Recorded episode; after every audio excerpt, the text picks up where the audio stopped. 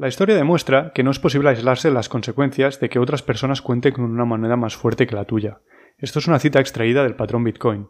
Ya recomendamos este libro de Saifedean Amos en episodios anteriores. Lo hicimos más concretamente en los capítulos 1, 2 y 3, en los que repasamos la historia del dinero y hablamos de las características que creemos que podrían hacer que el Bitcoin fuese mejor que sus alternativas en este papel. Si estás interesado en ello, te recomendamos que escuches esos episodios. En este nos centraremos en las distintas formas que tenemos de exponernos a este activo, sus pros, sus contras y otros aspectos a tener en cuenta. Antes de empezar, como siempre, recordar que esto es solo una conversación entre amigos, con el objetivo de despertar tu curiosidad. No se trata en ningún caso de una recomendación de compra o venta. Esperamos que aprendas algo con este podcast, pero ten en cuenta que puede contener errores. Así que antes de tomar decisiones, haz tu propia investigación y consulta si es necesario con asesores acreditados.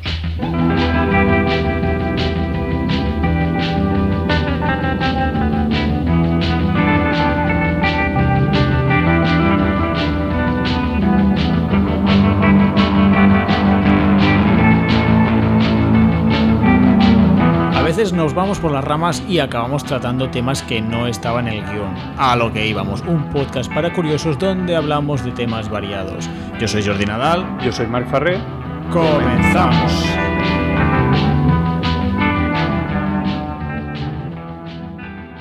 Hola, hoy es 4 de julio de 2021 y estoy aquí con mi buen amigo Marc. Hola Marc. Hola Jordi, ¿qué tal? Bien, tirando. Bueno, y estamos aquí una vez más para hablar de Bitcoin. Eh, ya hablamos de Bitcoin en el, episodio número 9, el noveno, ¿puede ser? Sí, bueno, y en el 1, 2 y 3. Bueno, en el 1, 2 y 3, por supuesto. Y en el noveno volvimos a hablar de Bitcoin y en el noveno hablamos del tema del consumo energético. Y bueno, es un, es un tema muy interesante, los recomendamos. Y bueno, hoy una vez más no venimos a hablar del precio del Bitcoin, aunque hoy que estamos en julio ha bajado bastante. La última vez que grabamos estaba como entre estaba 50 mil dólares o euros y ahora está a unos 30, 25 mil euros. Sí, además en ese episodio dijimos, mira, ha subido un 50% desde que hablamos la última vez. Pues bueno, ya ha caído todo eso e incluso un poco más. Sigue subiendo. Pero bueno. Es una tradición que tenemos. Cada, cada vez que sube o baje un 50% haremos un capítulo. No, no, es casualidad, no nos interesa mucho aquí si sube o baja el precio. Una vez más venimos a hablar de Bitcoin en sí y esta vez eh, queremos tratar un tema que seguro que os ha venido a la cabeza. Ostras, mm, me interesa el Bitcoin. ¿Qué hago? ¿Cómo puedo comprar Bitcoins o cómo puedo estar expuesto o invertir en Bitcoins en general, ¿no, Mark? Sí, y esto creo que será un tema pues un poco polémico con los eh, muy fanboys de Bitcoin porque siempre dicen, bueno, solo tienes tus Bitcoins y tú tienes tus claves privadas. Hmm. Pero bueno, esto no es para todos, como iremos viendo, y entonces pues veremos otras formas de estar expuesto que, aunque no sean tan puristas como esta, pues a lo mejor a alguien le interesa. Vale, vale, vale. Bueno, pues nada, vamos a empezar como tú creas a hablar de maneras de invertir en Bitcoin. Sí, antes que nada, eh, una cosa que mucha gente, creo que cada vez menos, pero mucha gente dice, ostras, pero es que Bitcoin ahora mismo pues está casi a 30.000 euros. ¿no? Yo no puedo meter 30.000 euros ahora en Bitcoin. Bueno, no pasa nada. O sea, como hemos dicho anteriormente, Bitcoin eh, es divisible en 100.000, no, en 100 millones, en 100 millones de satoshis. Cada Bitcoin son 100 millones de satoshis, así que con unos pocos centimillos ya se puede se puede invertir. Así que no, no, no, es, ese una, no es esa una limitación. Primera barrera superada, venga, seguimos. vamos allá. Pues sí, vamos a hablar básicamente de cuatro distintas formas de estar expuesto. Y la primera de obtener tus, tus Bitcoin, pues es minar, ¿no? Como... Sí. sí. estaba muy de moda hace unos años. No, sí, estoy mirando Bitcoin, no sé qué, pero esto ya no es así, ¿no? Evidentemente se puede hacer, pero ya no es como eh, antes que podías conectar tu ordenador y, podías sacar algo. Eh, hoy en día necesitas un software, no, un software no, perdona, un hardware específico eh, hecho ya especialmente para minar Bitcoin, muy optimizado y tienen precios elevados. O sea, a lo mejor tienes que gastarte mínimo 5 o 10 mil euros para poder empezar a minar. Y, y, como dijimos, además, en el episodio número 9, pues gasta bastante energía, ¿no? Y, lo ideal, estás compitiendo con gente que a lo mejor tiene esa energía gratis incluso. Eh, si, os, si os sorprende esto de gratis, escuchad el episodio número 9 porque ahí hablamos de posibles formas de que, de que esto sea así. Claro, esto era por la, ¿cómo era? La prueba costosa. ¿Cómo era, Mark? La Bueno, en, en el mundo de Bitcoin se llama prueba de trabajo, prueba de trabajo. pero lo relacionamos con las señales honestas forzosas, honestas costosas, costosas. Costosas. Me gustó mucho el, el- el término este. Exacto. Pues sí, muy interesante. En el episodio 9 lo podéis escuchar. Exacto, y al principio, como decimos, pues eh, podía tener sentido pagar la electricidad que pagabas y aún sacabas algo de dinero. Actualmente hay gente que tiene esa electricidad gratis, así que no vas a poder competir con ellos. Eh, mejor, eh, a ver, para alguien que esté escuchando este podcast, no creo que sea su No es mejor opción. manera. Exacto, si, No. si- si está minando o, o es un buen candidato a minar, probablemente no esté escuchando este podcast o este podcast no le aporta. Vale, entonces, otras maneras, Mark. Vale, pues eh, vale, en el caso de minar obtendríamos bitcoins de verdad, ¿no? Eh, de hecho, corregir un error que tuve en, en otro podcast, ahora no recuerdo cuál, que dije que ahora creía. Claro, se empezaba minando varios bitcoin y va bajando cada cuatro años, cada cuatro años, cada diez minutos. eh, la cantidad de bitcoin que aparecen es, es la mitad que en los anteriores cuatro años. Y a eso se le llama Ajá. halving. Y dije que actualmente ya se mina menos de un Bitcoin en cada bloque, cada 10 minutos. No es así, son 6,25. Pero bueno, simplemente. Bueno, no es un gran error, Mark. Te lo No, perdonamos. lo quería aclarar por si acaso. Vale, pues eh, de esa forma obtendríamos Bitcoin de verdad, ¿no? En caso de, de minar. Eh, pues la siguiente opción de obtener Bitcoin tal cual sería comprarlos, ¿no?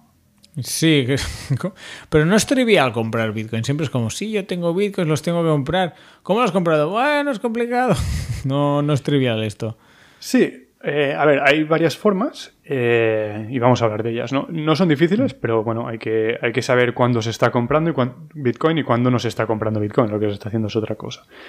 Em, primero, querría ver dos, dos opciones, separarlo en, en dos formas. ¿no? Una, hacerlo de forma anónima o de forma no anónima. Y vayamos a ver a qué es cada, cada una de estas, ¿no? Em, de forma no anónima, ¿no? Que sería la normal, vamos, la, la más accesible. Pues la forma más fácil sería hacerlo a través de un exchange, una casa de cambio, ¿no? Vale, un exchange es una casa de cambio como de divisas, quieres decir. Sí, sí. eh, sí, lo que pasa es que suelen ser eh, exchanges especializados, o sea, casas de cambio especializadas en criptomonedas, o en criptoactivos, criptodivisas, como se les quiera llamar. No, no suele ser la misma casa de cambio que te cambia de euros a dólares la que, la que eh, te cambia criptomonedas. Pro- probablemente de euros a dólares también puedas hacerlo en una de estas, pero no, yo qué sé, de monedas muy minoritarias. Son, Vale. son especializadas en esto. Y eh, una curiosidad que, que a lo mejor a ti te haga gracia, que el primer, eh, la primera casa de cambio así importante que hubo era MT eh, GOT, MT GOT, creo que ese era, que era una tienda de cartas Magic, o sea, un, un sitio donde se intercambia. ¿No? Magic, ¿cómo? M, Magic. Sí, de- MTG es Magic the Gathering. Exacto. Eh, Bueno, es el nombre del, del juego este de cartas mítico que salió en los 90, de, así de magos y tal. exacto, al que, al que tú jugabas, ¿no? Si no me equivoco. Sí, sí, he jugado un montón. Pues cuando empezó todo esto de las criptomonedas, bueno, de Bitcoin en concreto, dijeron, bueno, nosotros estamos aquí en una plataforma cambiando, bit- cambiando cartas, vendiendo y comprando cartas, ¿por qué no lo hacemos también con Bitcoin? Y lo hicieron, se convirtieron en un monstruo enorme sí. y eh, como no estaban preparados para esto, porque no es lo mismo, eran los inicios, se cometieron muchos errores y, y se acabó hackeando este, este- Vaya. y se perdieron o se bloquearon, no sé, hubo, hubo un problema bastante bestia. Hoy en día ya los principales casas de cambio ya están mucho más profesionalizadas, han pasado muchos años y son muchísimo más seguras, no, no suelen pasar grandes hackeos en, en estos en estos exchange. Pero pequeño sí, Mark. pero aquí Puede ser, que un- puede ser como un- uno pequeño, como, como puede pasar con un banco. En los bancos también hay hackeos. Pero Sí, como, como la mayor parte de sus bitcoins no los tienen conectados, no los tienen online, esto hablaremos más adelante, pues nos los pueden robar. Entonces, si te roban un- unos pocos, pues eh, hay seguros y cosas, no, no es un problema muy grave. Vale, vale. Vale, eh, entonces, ¿cuáles son estos exchange o casas de cambio? hay muchísimos. Eh, yo, si vais a empezar y queréis comprar a través de esto, iría a uno de los, de los principales, porque tampoco vale la pena meterse en cosas muy pequeñitas, que a lo mejor puede haber fraudes, no, no sé. Entonces, eh, los más conocidos, bueno, em, me he metido aquí en, una web que a lo mejor podemos dejar eh, en, lo, en el enlace, en la descripción.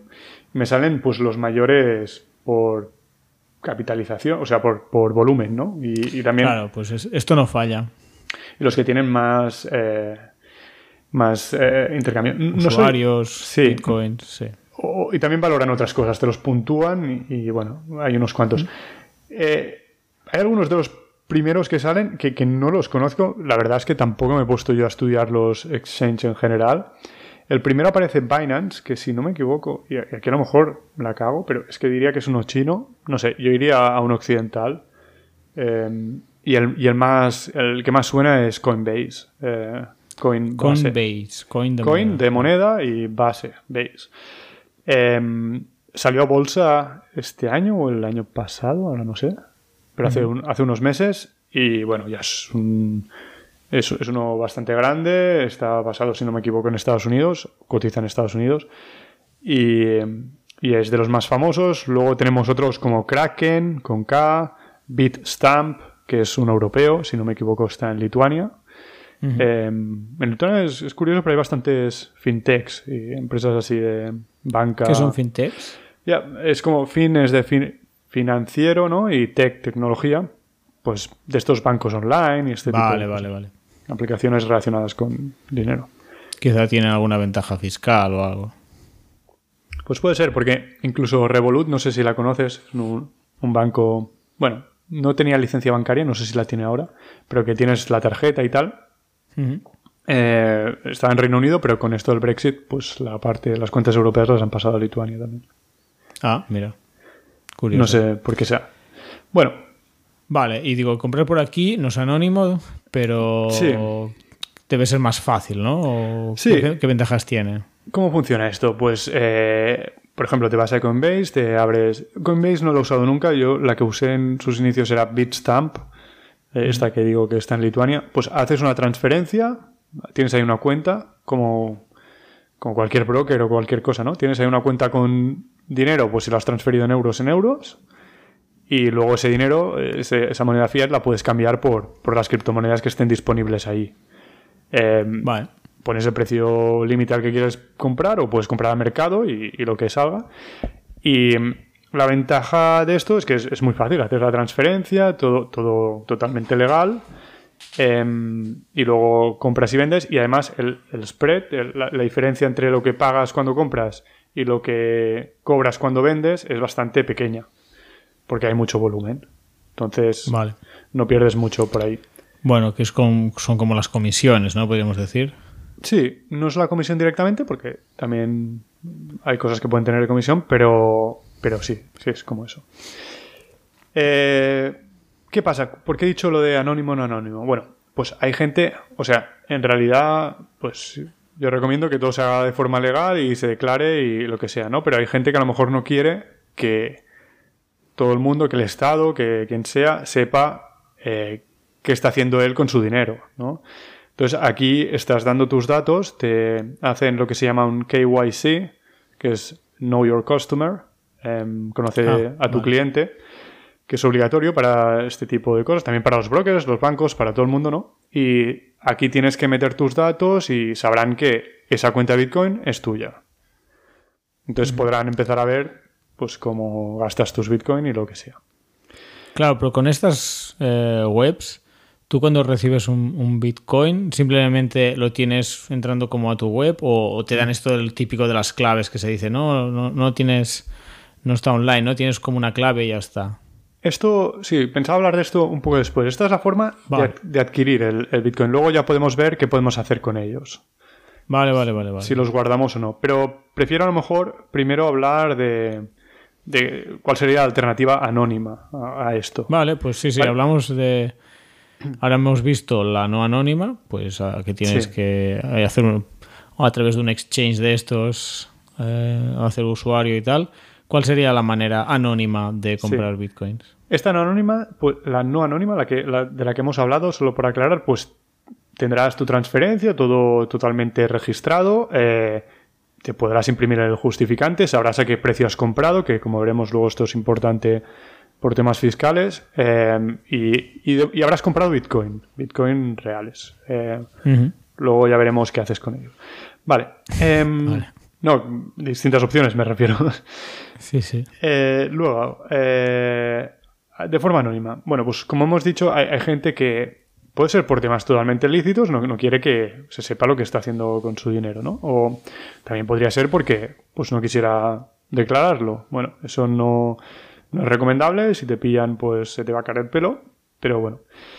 Em, entonces, hay una serie. Yo esto no, lo he usado nunca. Eh, en algún momento podemos traer a lo mejor a alguien que sepa más de este tema, pero hay, hay sistemas peer-to-peer, ¿no? P2P, eh, pues que significa persona a persona, ¿no? Sin usar... Sin, sin estarle comprando... Bueno, no, sé, hay distintas formas. Puede ser que le estés comprando a otra persona o incluso hay una plataforma en medio, pero, pero bueno, el caso es que... Bueno, con una plataforma que pondría en contacto personas que quieren comprar y vender. Exacto, porque un exchange también es esto, ¿no? Lo que pasa es que... Pero está, digitalizado. y está actuando de... En parte tiene te, está proporcionando, te está limitando el riesgo de contraparte. Luego eh, recibirá, o sea, se compromete que si cierra una transacción en el exchange, tú vas a recibir eso. Entonces, en realidad sí que está implicado en la transacción. Aquí, está, aquí estamos hablando de intercambiar con otras personas. Bueno, una forma, la más típica pues en los inicios, era pues vas a quedadas de Bitcoin o lo que sea y, lo cambias en persona, ¿no? Pues yo te transfiero unos Bitcoin y, y tú me transfieres un dinero me lo das en efectivo o lo que sea. ¿No? Esto sería, sería la, zona, la forma más, más básica. Luego, pues hay, hay aplicaciones como una que he leído que no he usado, no la recomiendo porque no la he usado, pero Mycelium Wallet, bueno, pues que también hace esto, pone en contacto personas. Luego. Solo para Bitcoin, ¿eh? O otras criptomonedas. No lo sé, estamos hablando de Bitcoin, pero puede ser, muchos de estos también tienen otras Bitcoin, eh, Bitcoin tienen otras criptomonedas. Yo ya, he dicho varias veces que el resto pues no me interesan en general. Ethereum sí que tiene interés en ciertas cosas, pero como, como reserva de valor posible en un futuro, si esto monetiza, pues, pues Bitcoin creo que es la que más me interesa. ¿no? vale, vale, vale. Todo esto va con Bitcoin. Probablemente mucho de esto se puede aplicar también a otras criptomonedas, pero no lo sé. Em, vale, esta forma sería la más rudimentaria. Luego también hay plataformas como una que se llama Hodel Hodel, es H-O-D-L o H-O-D-L. Eh, Hodel Hodel, parece un poco Hodor Hodor, ¿eh? Sí, esto, Juego de Tronos. Esto es una broma que no conozco, no conozco muy bien, pero, eh, o sea, siempre eh, el típico Bitcoin, Bitcoiner que compra, compra, va comprando poco a poco y mantiene siempre, pues esto se le llama hold, ¿no? ah, hold. Vale. Ahora, ostras, no recuerdo el caso, como, la, anécdota concreta, pero alguien se equivocó y en lugar de escribir hold, escribió hodl. Entonces, entonces ahora, eh, dentro del mundillo Bitcoin, eh, holdear, o sea, mantener Bitcoin, se llama hodl en lugar de hold. Está bien, curioso. Entonces, de aquí viene también el nombre de esto. Eh, otra sería Relay, R-L-A-I, latina. Pero bueno, supongo que hay más. Estas no las he usado tampoco, pero por lo que tengo entendido funcionan... Eh, creo que ahora estoy hablando de Relay, no lo sé seguro. Eh, tú haces una transferencia a... De hecho creo que es a Suiza, con lo cual pues tiene sus comisiones, ¿no? Porque no es, no es la Unión Europea. Y luego pues se te transfieren unos Bitcoin a la cuenta, al wallet que digas, a, la cuenta que digas. Em, claro, no está. No está directo. Bueno, no sé por qué, pero no te hacen rellenar eh, el KYC, por lo tanto, no estás dando tus datos. Cuando Mark dice KYC es KYC en inglés. Know your customer. O sea, el, formulario. a tu cliente, ¿no? Exacto. Em, otra cosa por la que podría interesarte eh, hacerlo de forma anónima, em, que me lo he olvidado, eh, no, no he recordado antes. A ver, si tú vas a tener tus Bitcoin custodiados en tu casa, o de una forma así, pues Mm. no está muy bien. O sea, no quieres que por distintas plataformas estén tus datos de que tú has comprado Bitcoin ahí, porque a lo mejor está tu dirección y podrían venir y secuestrarte o no sé. Sí, no, esto no lo había pensado. Que esto ya veremos, pues bueno, perdona. No, no, no, es que, bueno, supongo que esto lo explicarás más tarde, pero claro, cuando tienes bitcoins, no, no siempre los tienes que tener como físicamente en tu casa las claves, ¿no? Sí, va- vamos a ir a eso. Sí, va- vamos Vale, a ir. vale, vale, ya llegaremos, ya de hecho, de hecho podemos, pod- no, podemos, em- podemos empezar, podemos empezar porque ya más o menos esto ya.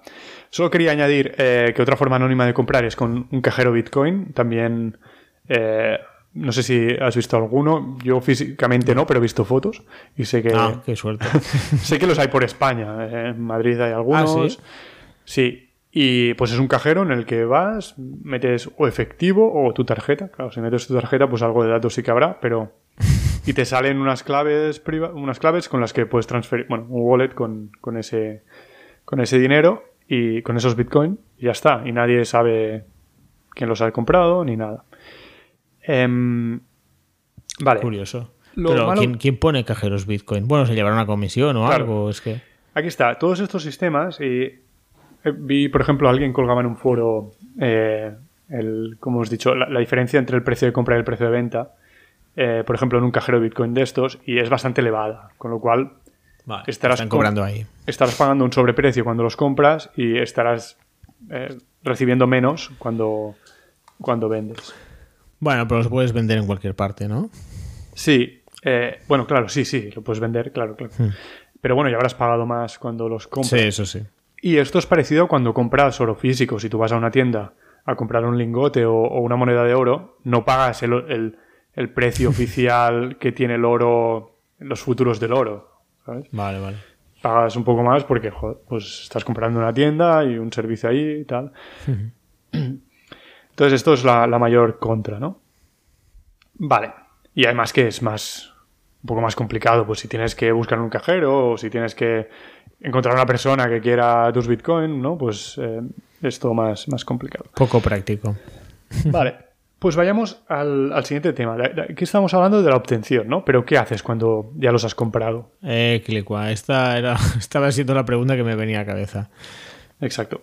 Pues mira, para...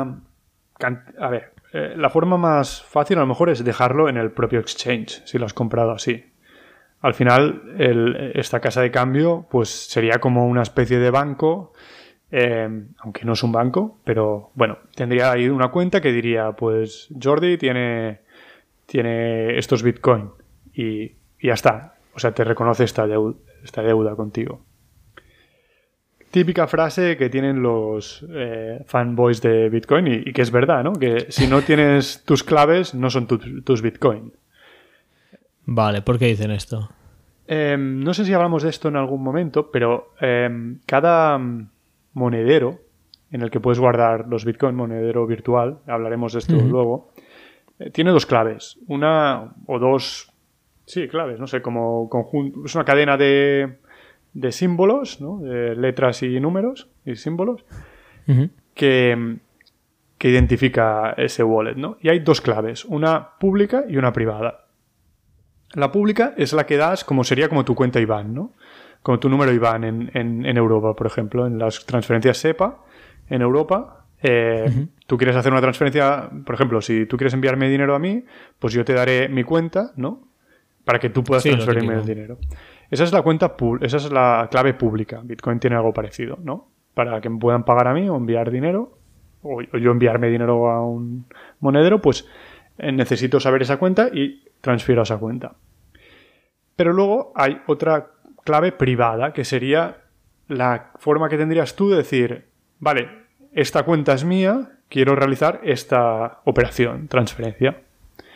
¿Vale? Cuando yo quiera vender, pues necesito vender. Cuando quiera transferir a donde sea, utilizarlo, desde una cuenta mía, tengo que utilizar esa em, clave privada para demostrar que son míos. ¿Vale? Vale, vale, vale. Entonces- vale. voy pillando poco a poco. Entonces, lo que dicen la, la gente metida en el tema de Bitcoin es que si no tienes tus claves, tanto la pública como la privada, no son tus Bitcoin, porque no los tienes tú. Vale, los tiene el banco y el banco. Bueno, sí, tiene- lo típico. sí. En este caso, puedes decir lo mismo con el dinero, ¿no? Exacto. Eh, con el dinero lo mismo, pero con el dinero es que todavía es peor, supongo, porque aunque tengas los euros, vale, eso es un papel que dice que, claro, no sé, no es bien bien el dinero, bueno, no lo sé. Es Sí, igual, ¿no? Estamos pisando terreno pantanoso, ¿eh? Pero, pero sí, sí, una equivalencia, como dices, sería los bancos. Eh, al final, cuando tú tienes dinero, y estoy hablando aquí de moneda fiat, cuando tienes euros o dólares en, en un banco, ese dinero no es tuyo, eh, es dinero del banco y está en el balance del banco. Lo que pasa es que el banco tiene una deuda contigo y si no quiebra, pues te la tiene que pagar. Si quiebra, pues se perdería. Porque, o sea, bueno, hay mecanismos para eh, seguros para que tú recibas hasta cierta cantidad y tal, pero, pero oficialmente Sí, ese dinero sí. no es tuyo, sino que el banco te Hay, hay mecanismos para que la gente duerma tranquila, podrías decir. Exacto. Em, pues eh, con Bitcoin algo parecido. Si tú lo tienes en un exchange, eh, ese dinero no lo tienes tú, lo tiene el exchange y la casa de cambio esta te debe un dinero, te debe unos Bitcoin. Pero, claro, o sea, ahí ya está lo que tú, lo que tú creas eh, en, ese, en esa casa de cambio. A ver, sería muy difícil que una casa tipo Coinbase, que joder, pues está auditada, eh, tiene es, la- es de las mayores, cotiza en Estados Unidos, eh, pues eh, se vayan con el dinero. Pero bueno, pues con una más pequeña, pues a lo mejor podría pasar que se fueran con tus Bitcoin. Vale. Y luego también el otro problema que puede haber es que, que la hackeen, ¿no? Se la, la pueden hackear al exchange y, Claro. y aquí no es como si hackean a un banco, pues no sé, al final hay mecanismos, ese dinero no ciertas transferencias se pueden revertir, pero con Bitcoin no, si se hace una transferencia se hace y ya está Y allí queda. ahí queda y no se revierte. Con otras eh, criptomonedas, por ejemplo con Ethereum, sí que hubo un problema que hubo un hackeo importante. O creo que no fue un hackeo, no, no, no, sé mucho, no, no he seguido mucho este tema, pero creo que fue que hubo un error al actualizar eh, una de las el código, una de las características de cosas que se podrían hacer y dejó una puerta abierta a que se pudiera robar de, de cierta forma un, un bug, ¿no? Una, Sí, un error. entonces, hubo un robo y, y lo que decidió la comunidad Ethereum es revertir, o sea, tirar para atrás unos minutos para cancelar eso. Vale, esto en Bitcoin no pasa. No, si te han robado tus Bitcoin, date por, dalos por perdidos. Jolín.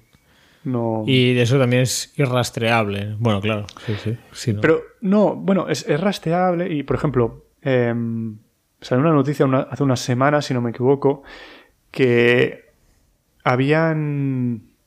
O sea, es uno de estos... em, uno de estos virus que meten en empresas para bloquearle los servidores y, o la información y luego les piden un rescate. sí. Pues el rescate... no lo conocía, ¿eh? pero me lo puedo creer. Sí, hay, de hecho, creo que incluso ciertos países lo hacen. O sea, por ejemplo, Corea del Norte tiene, tiene una división estatal que se dedica Tiene a un esto. ministerio, ¿no? El ministerio del hackeo. Es parte del ejército al final, es, es, una- es Madre otro tipo de guerra eh, que se dedica pues, a, a hackear empresas, ¿no? Pero ya no a robar datos, sino a bloquear los datos y las cosas para que no las puedan usar ellos y piden un rescate eh, para desbloquearlo. Jolín. Pues bueno, una de estas se hizo, bueno, varias de estas el pago se hace con Bitcoin, ¿no? Porque es más, no es, no se puede tirar para atrás, ¿no? Pero eh, en esta última que comentaba, ahora no recuerdo qué empresa fue, eh, se, no sé si fue la, la ¿cómo se llama? La- el FBI o quién fue, pero creo que sí, eh, consiguió identificar eh, dónde había ido ese dinero y se recuperó una parte de, de eso. Ah, bueno. Pero no se recupera a través del propio sistema. Claro, si tú puedes encontrar a la persona que te lo ha robado, la puedes obligar a que te lo devuelva. Eso está claro. O si Pero lo- no a través del sistema de Bitcoin. Claro, o si lo ha pasado a moneda fiat y sabes quién ha sido, pues eh, puedes. eh, la, la justicia puede recuperar ese dinero fiat de, de un banco, ¿no? Vale, vale, vale. Vale, entonces, como hemos dicho, eh, para cantidades pequeñas, yo creo que lo puedes dejar tranquilamente cuando empiezas en el exchange, en la casa de cambio, mm, es como si tuvieras en un banco, no es no tanto porque los bancos pues están más regulados, pero bueno, para unos pocos euros o incluso mil, dos mil, tres mil euros, yo creo que puedes dormir tranquilo eh, teniéndolos en un exchange, no, no pasa nada. Y, te ahorras la curva de aprendizaje eh, de, lo siguiente, ¿no? Que, cuesta. Em, vale, esto ¿Qué pasa si tienes mucho dinero en Bitcoin? ¿Qué recomiendas tú? Bueno, también puedes, también puedes eh, seguir em, confiando en esto. A lo mejor.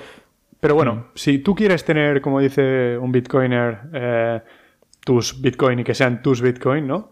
Tienes que tener tus claves, ¿no? Em, ¿Cómo se tienen las claves? Vale.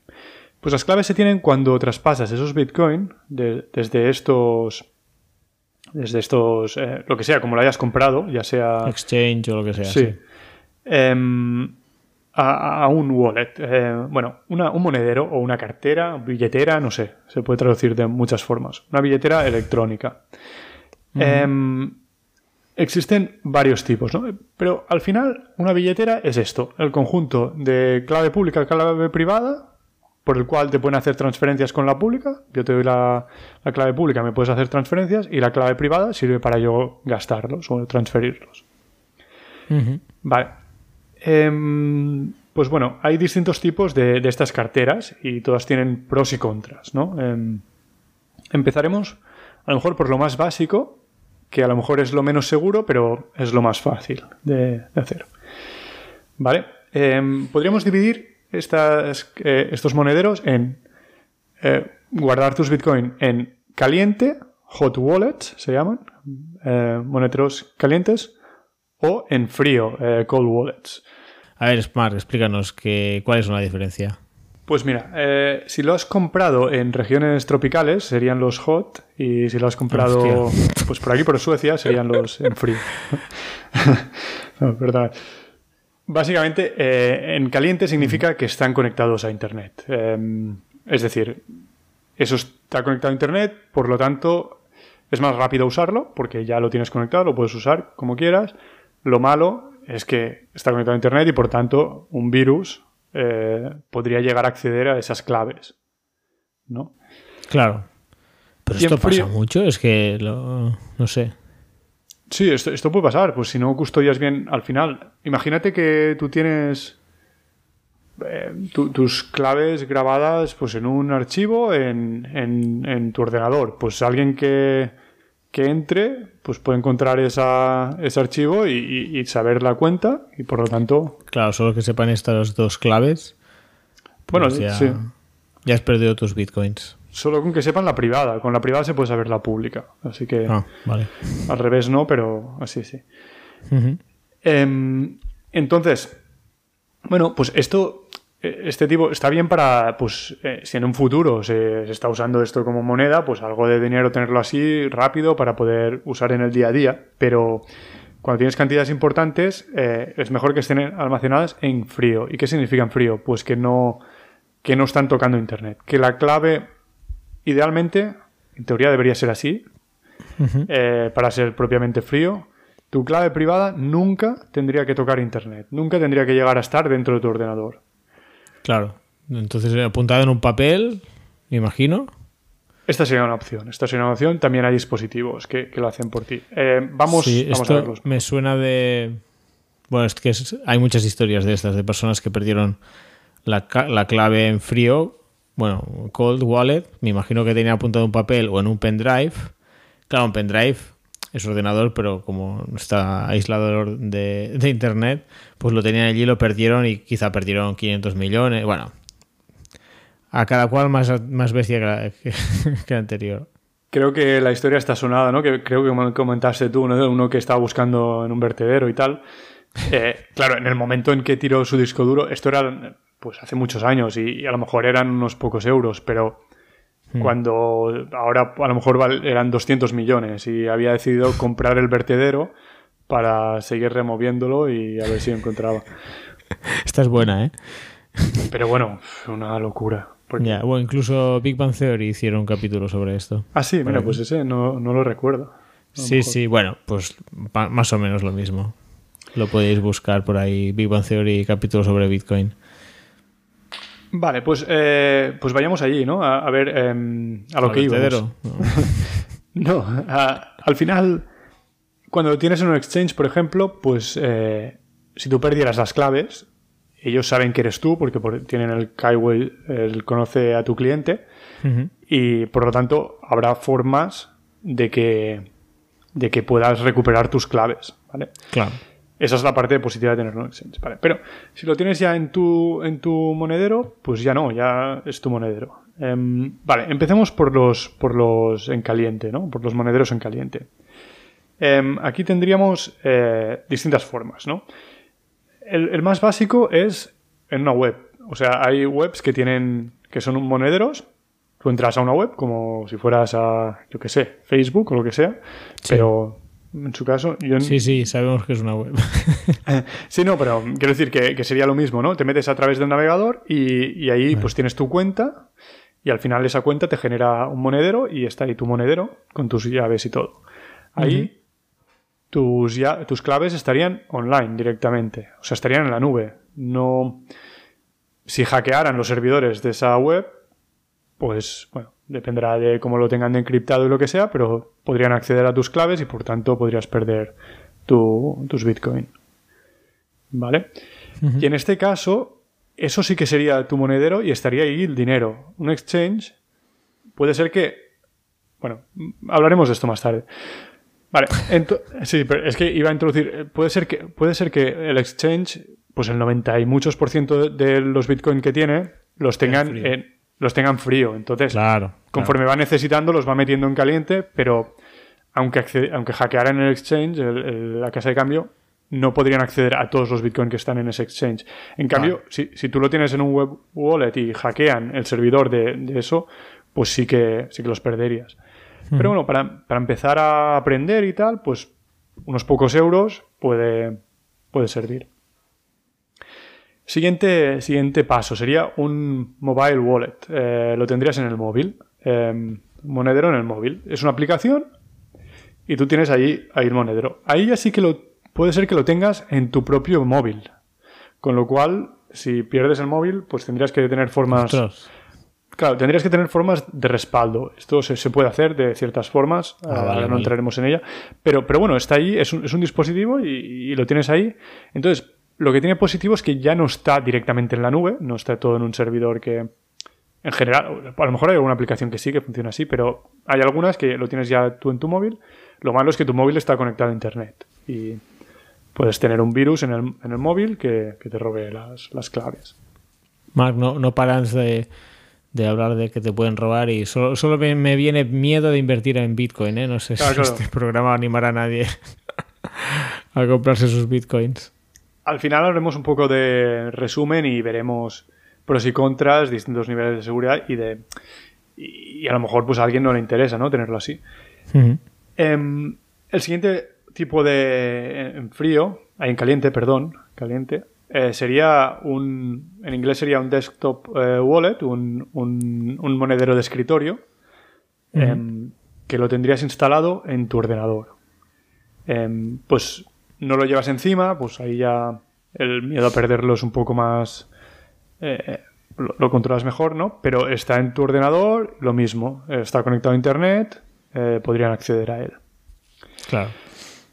Vale, pues todos estos, eh, muy fácil acceder a ellos, eh, lo tienes ya conectado a Internet, por lo tanto puedes hacer una transferencia muy fácil, sin tener que hacer cosas raras, con lo cual para el día a día va fácil. Si quieres empezar a jugar un poco para aprender con, Bitcoin, pues te puedes comprar 50 euros en Bitcoin, los transfieres aquí, vas probando, haciendo tus transferencias, tal. Eh, mira, si en una muy mala te entrase un virus en el ordenador y, te lo hackeasen, pues has perdido esos 50 euros. No sería grave. No, no es tampoco, tampoco voy a decir que tampoco es que te vayan a hackear seguro. O sea, ya no sé, es que parece aquí que, haya piratas informáticos buscando bitcoins por todas partes. Estoy un poco paranoico, ¿eh? ¿Te ha entrado algún virus en el ordenador? Em, bueno, a lo mejor en el Mac no, pero pues alguna vez sí, ¿no? Y bueno, pues a lo mejor si tienes 50 euros incluso te entra un virus y no, y no te lo roba, pero claro, yo qué sé, tener 50.000 euros y que te pueda entrar un virus y se te los lleve, pues es más... Hombre, yo, claro, si tuviera tanto dinero en bitcoins, no sé, quizá lo tendría en frío. Ahora, ahora cuando lo expliques te, diré. Claro, eh, vale, pues sí, vamos, vamos al frío, ¿no? Entonces. Claro. El frío, como habíamos dicho, es que no, no tiene contacto con Internet, ¿vale? Entonces no es tan fácil hacer una transferencia desde allí, porque pues bueno, no está en internet, por lo tanto tienes que conectar, bueno, tienes, tienes que hacerlo de distintas formas.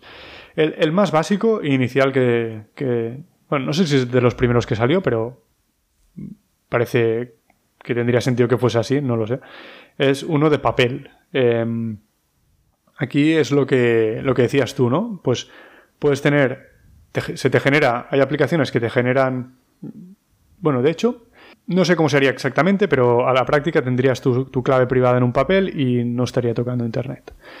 Vale. Eh, esto es un poco incómodo también porque, primero, que puedes perder el papel, el papel se puede mojar, es... Y... Bueno, tendremos que volver a las cajas fuertes rollo Hogwarts, ¿no? Con, sí. que tienes realmente un espacio allí donde guardas cosas valiosas. Tendrás todo papeles de con tu wallet. Pero aún así, pues no sé, podría haber una inundación, cualquier cosa, no sé. Claro. una piedra roseta, tipo, de aquí unos miles de años verán, ah, mira, aquí escribieron algo valioso. Exacto. Y ya te digo que no sé, no sé exactamente cómo, cómo, funciona, no lo he usado nunca. Creo que hay programas para generarlo, pero entonces me queda un poco la duda de qué parte toca Internet, no lo sé. Eh, pero hay formas de hacerlo realmente en frío, así. Em, vale, otra forma, a lo mejor más, más cómoda, son los, los, eh, los monederos de hardware, ¿no? De, no sé, traducción de hardware. sí, hardware, yo que sé, como un pendrive o algo así. O... Sí. sí, en la práctica son eso, son unas cosas que normalmente se conectan eh, por USB. A veces creo que hay algunos que lo hacen por Wi-Fi o Bluetooth, pero bueno, el más normal es conectarlo por, por USB y eh, ahí te genera tu clave privada y pública y la privada nunca toca, nunca toca la internet. Es decir, eh, bueno, algunas marcas que incluso podemos dejar algún link. De hecho, si, si, encuentro afiliados, a lo mejor meto algún link de afiliados aquí para que nos llevemos una pequeña comisión si lo compráis, pero bueno, no eh, haced vuestra propia investigación. Hay, a lo mejor podríamos traer algún especialista en, estas marcas porque hay algunas más seguras que otras, algunas tienen más ventajas que otras, algunas más cómodas que otras, pero unas muy típicas son Ledger, eh, L-D-G-E-R, esto es una marca muy típica, otra Trezor, eh, T-R-E-Z-O-R, y otra eh, Bitbox, eh, B-I-T, B-O-X. Pero claro, entonces estas marcas te, te venden un, cacharro, ¿no? Exacto. Te venden un cacharro. Eh, lo que dicen los entendidos es que lo, que estaría bien es que lo ideal sería que fuese código abierto, es decir, que se conociese el código con lo que han hecho, porque así hay mucha gente intentando vulnerarlo, se encuentran vulnerabilidades, se, vale. también te aseguras de que si es un código que es una caja negra para ti, pues a lo mejor estás haciendo algo raro y le estás dando los bitcoins a alguien, no sé. Em, sé, que, sé que creo que es Trezor. Ahora a lo mejor estoy metiendo la pata, pero creo que Trezor no es, no es el código abierto. Pero aún así es una de las más conocidas. Todas estas yo creo que podéis ir tranquilos con ellas. Al menos para como vuestro primer hardware wallet, eh, para empezar. Y luego ya iréis aprendiendo. Y lo que hace esto, pues por ejemplo, los que he visto de estos em, es un, como un USB, igual, y lo metes, lo conectas, tiene su propia aplicación en el ordenador y ahí te aparecen las claves públicas a las que le puedes enviar tus bitcoins. Por ejemplo, si has comprado en un exchange, eh, lo puedes mandar a esa clave pública y te los mandas a, a, tu monedero. También, incluso muchas de estas marcas, la propia aplicación ya tiene integrado un exchange, o sea, podrías comprar directamente allí. No sé si es más caro, no lo sé. Pero, pero lo podrías hacer directamente ahí. Y, entonces la gracia está. No soy un experto en esto, a lo mejor cometo algún error técnico al explicarlo, pero creo que la idea es que eh, cuando vas a hacer una operación, eh, la aplicación le pregunta por el USB al, dispositivo este valídame esta operación, la- el dispositivo la valida con la clave privada dentro del dispositivo y eh, manda la señal al, al, a, al- a la aplicación diciéndole es correcto, puedes hacer la, la transferencia.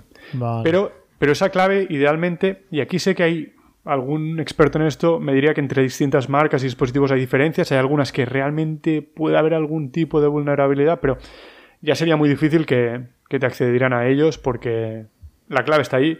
Igual que cuando firmas con estos dispositivos que te dan a veces los bancos, que es una cosa que le metes una tarjeta, metes ahí un código y Sí. te valida la operación, pues sería algo parecido en el cual la clave en sí no tocaría Internet y por lo tanto no sería vulnerable a que te la robaran.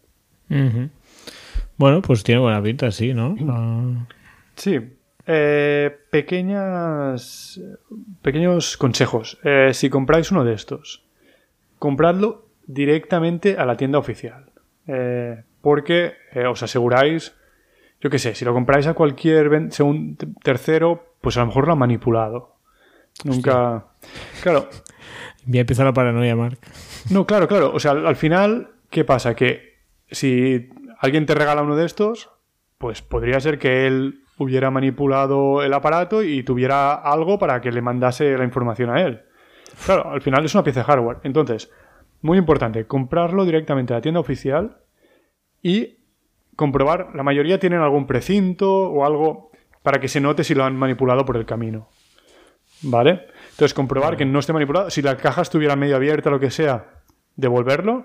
O sea, estas se toman muy en serio estas cosas, estas marcas, y, y te lo reemplazarían. eh, comprobarían si ha, estado- si ha sido manipulado o no. Pero que sea un dispositivo nuevo, sobre todo, nunca comprar uno de segunda mano, eso sería una locura. Em, Hombre, es que si ya estás poniendo el esfuerzo en aprender esto, en gastarte 100 euros a lo mejor, vale uno de estos y tal, pues no, la- no cometáis el fallo de comprar a alguien de segunda mano y que lo haya manipulado. Claro. ¿Vale? Aunque bueno, sabrías quién es el culpable. Bueno, no, claro. A A saber. ver, si me lo vendes tú sí, pero no sé, si lo compro en eBay, pues no. Ya es verdad, eBay. Más complicado.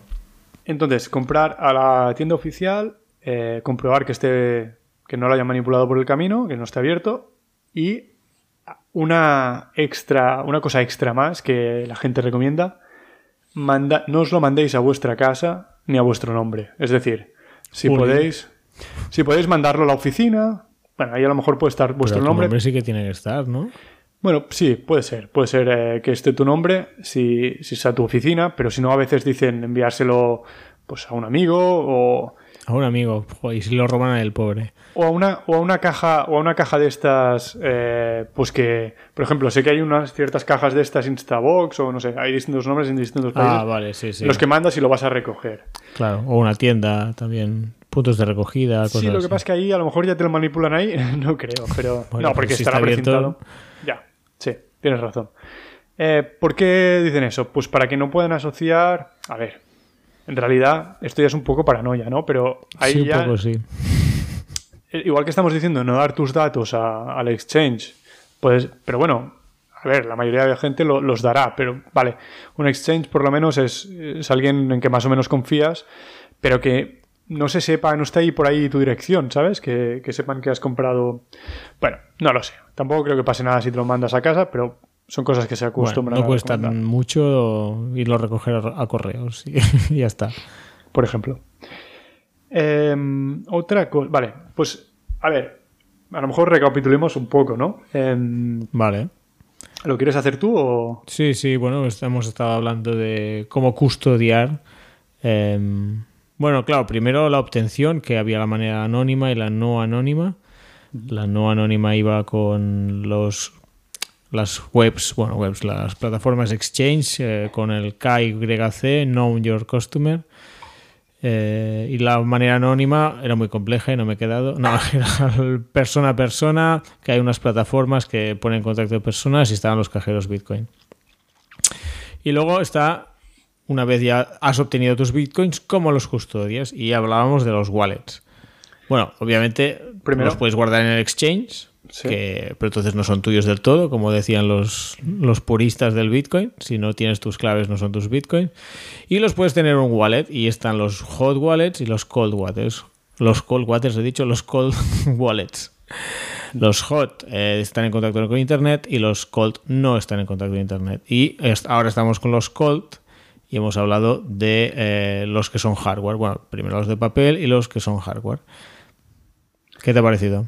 Sí, pues, pues sí, perfecto. Em, entonces, a ver, la, pros y contras de esto. Em, eh, pros em, de tenerlo en el exchange. Eh, pues que, mira, yo pierdo mi contraseña de Coinbase, pues me pongo en contacto con Coinbase como si fuera un banco y, me va a recuperar la contraseña, no os voy a perder. En ese sentido, si lo haces en uno de los principales, es muy difícil que les roben suficientes como para que no puedan responder.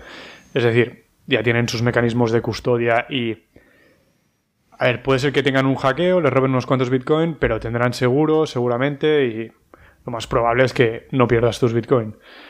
Em, pero bueno, está ese, riesgo. Em, lo bueno de tenerlos en un, en un wallet es que son tuyos. Pero bueno, eso es lo bueno y lo malo. Eres el responsable de, de custodiarlos. Como si te compras oro físico y tienes en casa un lingote. Pues bueno, está bien porque es tuyo. Sabes que si hay una guerra o algo muy raro, pues te puedes ir con tu lingote a otro país y, podrás y podrás usarlo, es tuyo, no tienes que depender de un tercero, pero eso también tiene todo gran poder, conlleva una gran responsabilidad, ¿no? Sí, como dijo el, tío de Spider-Man, ¿no? Exacto. Y tienes que tienes que hacerte responsable de lo que de otra forma haría un banco, un exchange o lo que sea. Y, bueno, hay distintos niveles de protección yo creo que si ya das este paso, recomendaría que para ciertas cantidades ya pases a un, a un monedrón frío. Em, si no, ya pues para eso déjalo en un exchange. Bueno, no sé, pero cada uno pues que tome sus decisiones.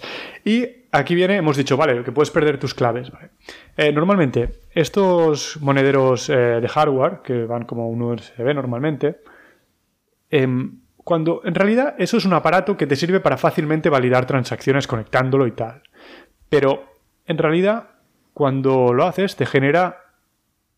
Hay distintas formas de hacerlo, pero puedes generar eh, unas semillas que se llaman, que creo que son unas 22 palabras comúnmente, que te apuntas en algún sitio y esas palabras, con esas palabras podrías regenerar el, el aparato. Es decir, ponte por caso que se me estropea el USB este, o que lo pierdo, o lo que sea. Claro, podría comprar otro. No sé si tiene que ser de la misma marca, eso no lo sé, pero podría comprar otro, enchufarlo, iniciarlo de nuevo y hay una forma de, en, lugar de crear uno como de, cero nuevo, recuperar con unas claves que tienes, con unas palabras que tienes, unas semillas. Claro, pues tienen que ser palabras que puedes recordar.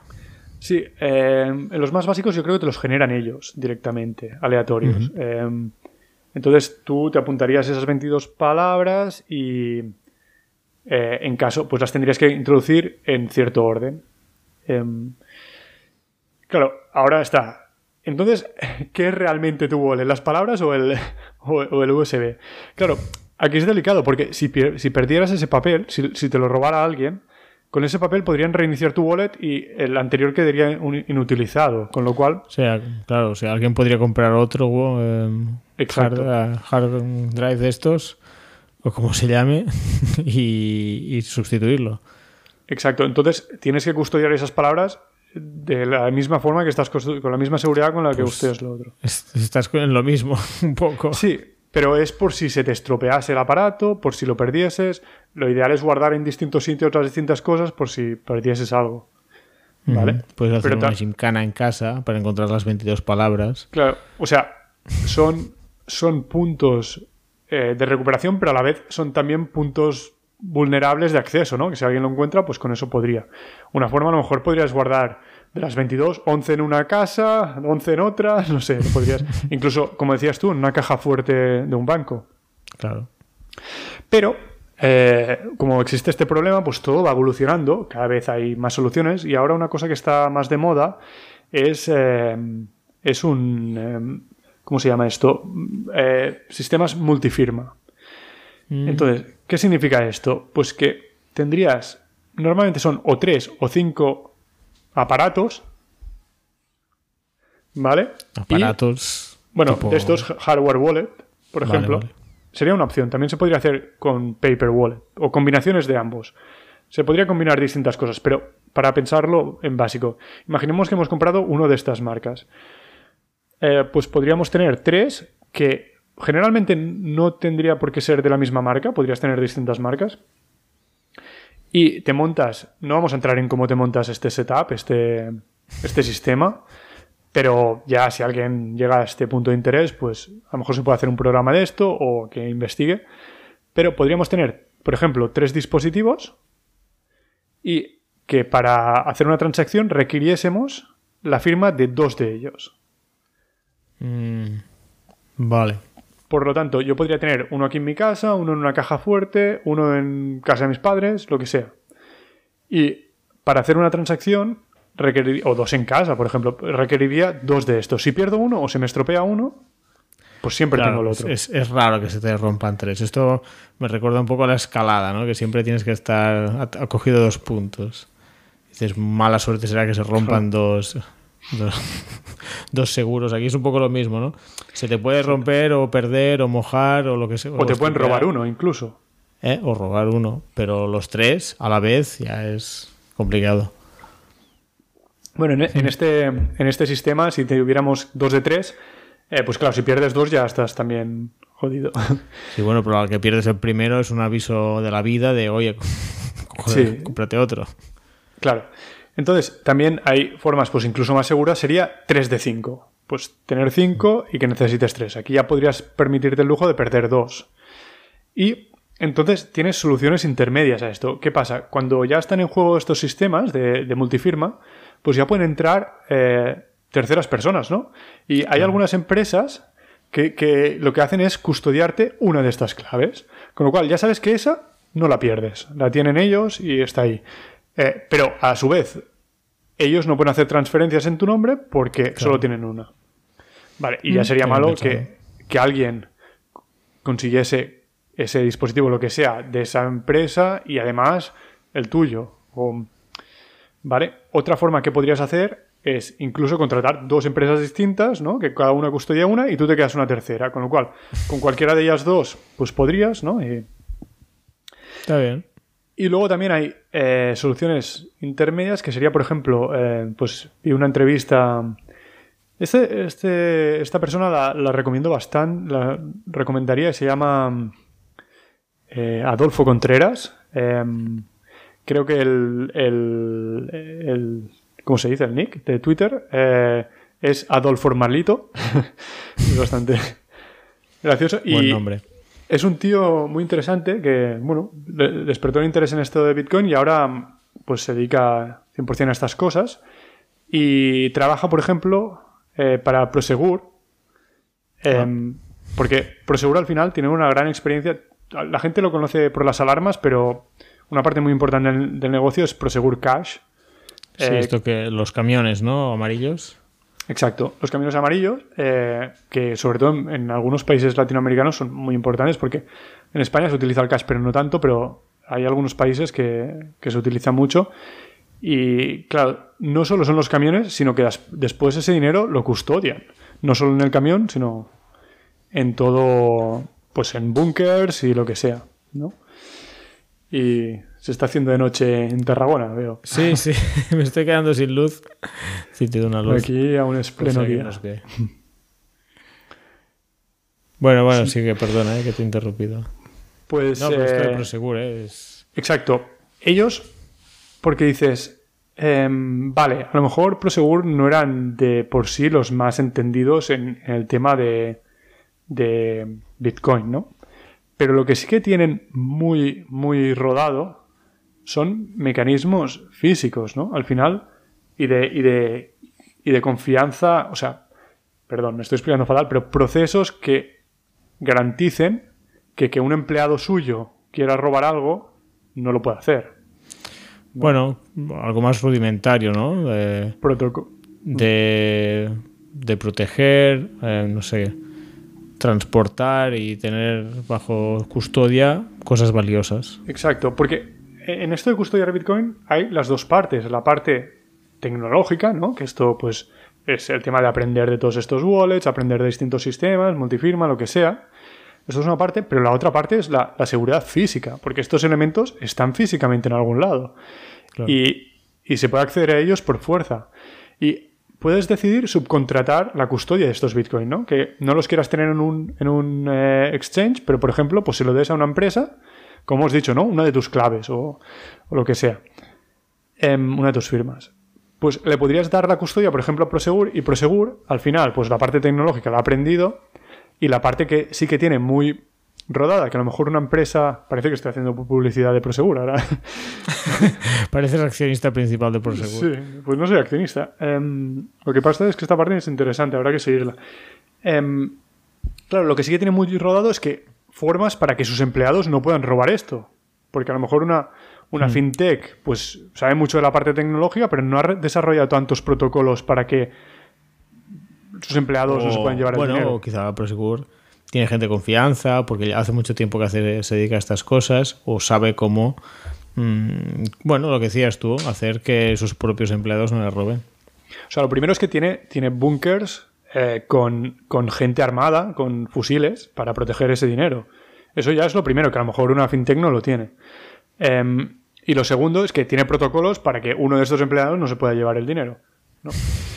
o con ayuda de estos. Pero, pero bueno, que seguro que hay muchas empresas que no tienen esta experiencia que la desarrollan de otras formas, ¿no?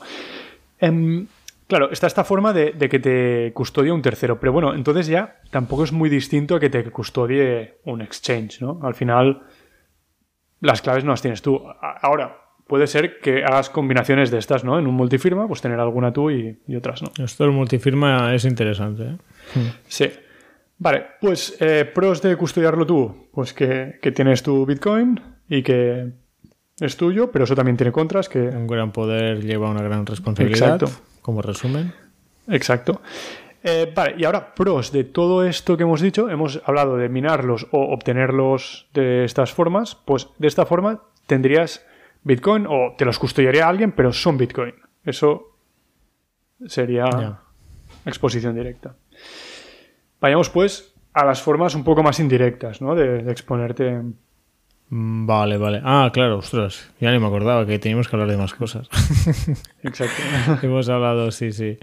Cómo obtenerlos, cómo custodiarlos, cómo estar expuestos. Estar expuestos, esto también es una buena pregunta, que alguien me lo ha preguntado. ¿Qué significa estar expuesto? Sí, me refiero a a lo mejor no estar comprando directamente Bitcoin, pero mm. estar comprando algo que se supone que sigue eh, el valor de Bitcoin y por tanto si Bitcoin sube pues subirá en la misma proporción o parecida. Vale. Y a lo mejor aquí eh, me habías preguntado algo de, de unos amigos tuyos. Comenta, comenta esto. Ah, no. Y podemos partir de No, es que tengo un compañero de trabajo que está a tope con esto del Bitcoin y tal y utilizaba una aplicación. Pero claro, es que me parecía todo como tan fácil que digo, esto no puede ser verdad. Y ahora me ha dicho, le, he preguntado mientras grabamos, oye, ¿cómo se llama la aplicación de móvil que estás utilizando? Y me, ¿sabes qué me ha dicho? Se llama Coinbase. Y digo, ah, pues sí que es buena. Entonces es un exchange directamente, pero es que es fácil también. Con, sí, sí. Claro, pero el tío, bueno, así lo, explico. Eh, se descargó la aplicación, puso el número de cuenta, no sé qué, y está comprando y vendiendo criptomonedas de todos los tipos y cambiándolas entre ellas está haciendo un poco intradía, ¿sabes? De... Vale. No sé si me explico, de criptomonedas, es decir, en, horas compra y luego vende. Yo digo, pues no sé, me parece un poco raro.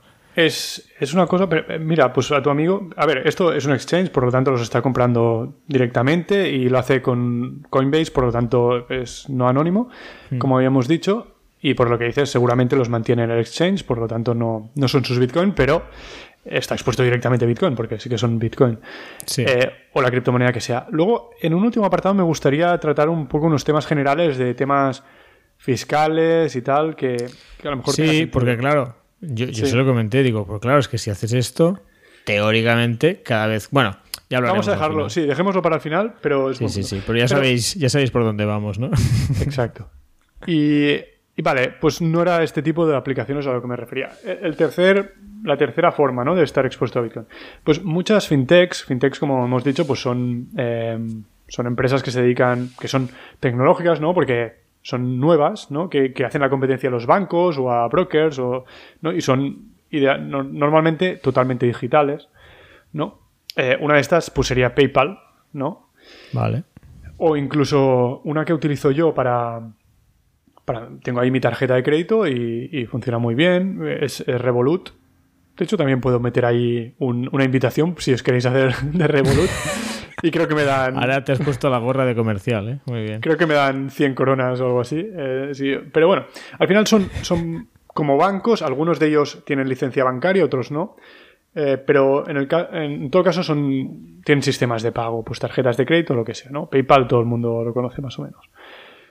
Pues algunas de estas, y, te hablo de estas dos porque Revolut la conozco porque la uso como tarjeta de crédito y PayPal pues la conoce todo el mundo y, he oído últimamente que también lo hace, permiten comprar y vender Bitcoin eh, directamente en la propia tarjeta, como si lo hicieras en tu banco. Tienes una cuenta, pues te abres una cuenta en Bitcoin o en otras criptomonedas y puedes comprar y vender. Vale, hasta ahora, y estamos hablando de julio de 2021, no estás comprando, o sea, no puedes sacar esos Bitcoin de ahí. O sea, luego los puedes volver a convertir en moneda fiat y transferirlos. Vale, es, ya te entiendo, es decir, puedes comprar, puedes como invertir en Bitcoin sin nunca tenerlos. Claro, no sé si PayPal o Revolut tienen esos Bitcoin físicamente o los respaldan de otras formas, con derivados, lo que sea. Eso no lo sé. Pero lo que está claro es que hasta ahora no, no puedes, a lo mejor ahora lo han cambiado, pero hasta los últimos meses no podías desde tu cuenta Bitcoin hacer una transferencia Bitcoin a un monedero o lo que sea. No. Vale, vale, vale. Has comprado Bitcoin, si suben, pues subirán, pero para realizar esa ganancia o, lo que sea, para gastarlos, tendrás que hacerlo a, través de la propia aplicación, transformarlo en fiat y lo que sea. Sé que hay mucha gente que se ha quejado de esto y que algunas de estas fintechs están en proceso de, cambiarlo y que a la larga a lo mejor sí que, sí que se puede hacer. Por eso doy la fecha de ahora y por eso también he hablado de estas dos, pero a lo mejor hay alguna que ya lo hace. Entonces, si ya lo hacen, al final sería un exchange, no tendría mucha diferencia. Eh, pero, ¿qué quiero decir con esto? Que a lo mejor alguno de vosotros ya tiene una cuenta de PayPal o una cuenta de Revolut y quiere estar expuesto a esto y no quiere liarse a abrir una cuenta en un exchange o... Claro, depende, depende del dinero que quieras poner. Supongo que tienes que escoger bien, pues mira, si son pocos euros, bueno, pocos euros no, pero yo qué sé, también supongo que depende no el dinero en sí, sino qué porcentaje de, tu, de, tu, de tus ahorros son. Pero bueno, si no pones mucho dinero, mil o unos cuantos miles de euros, quizá el exchange está bien. Ostras, que pongo mucho dinero, oye, pues mejor tus claves.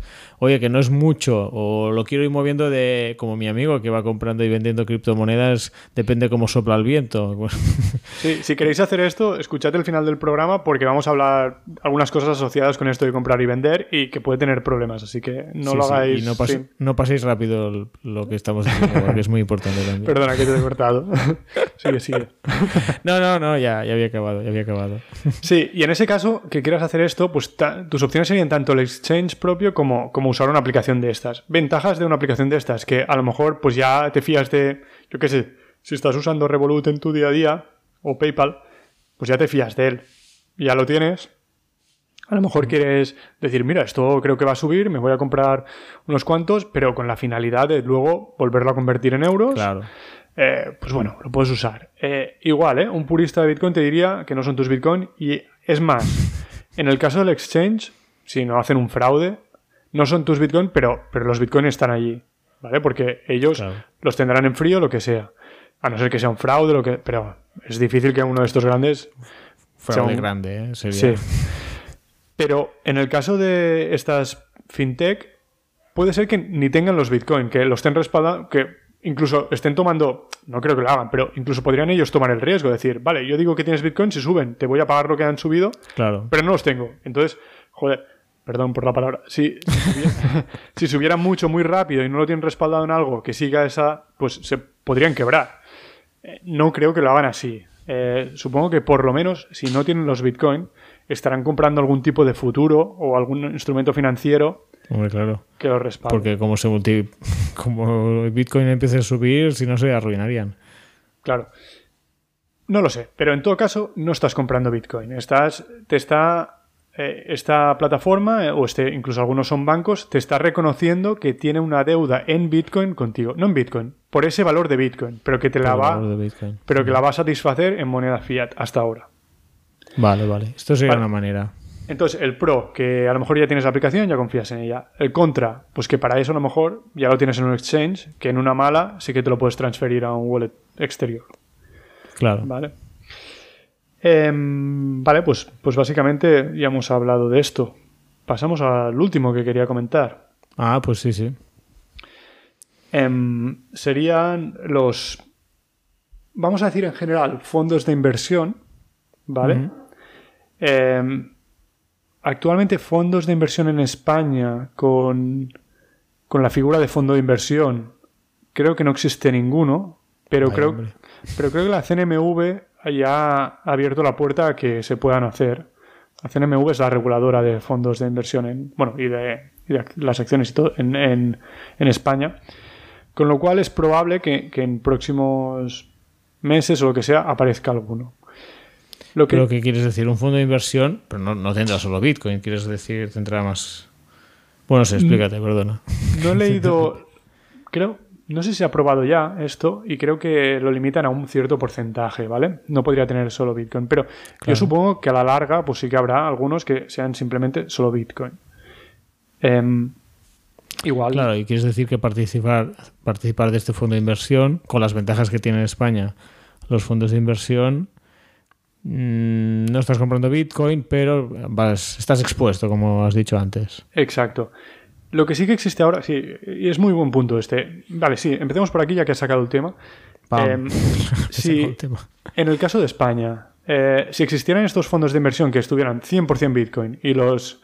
Claro, un fondo de inversión en España no podría ser 100%, pero Claro, que pueden llegar a Te iba a 99. decir eso, digo, por ley está prohibido, ¿no? Que sea algo así. Sí, era pongamos- un 10% como mucho, ¿no? En, un- En una posición. en una Sí. posición.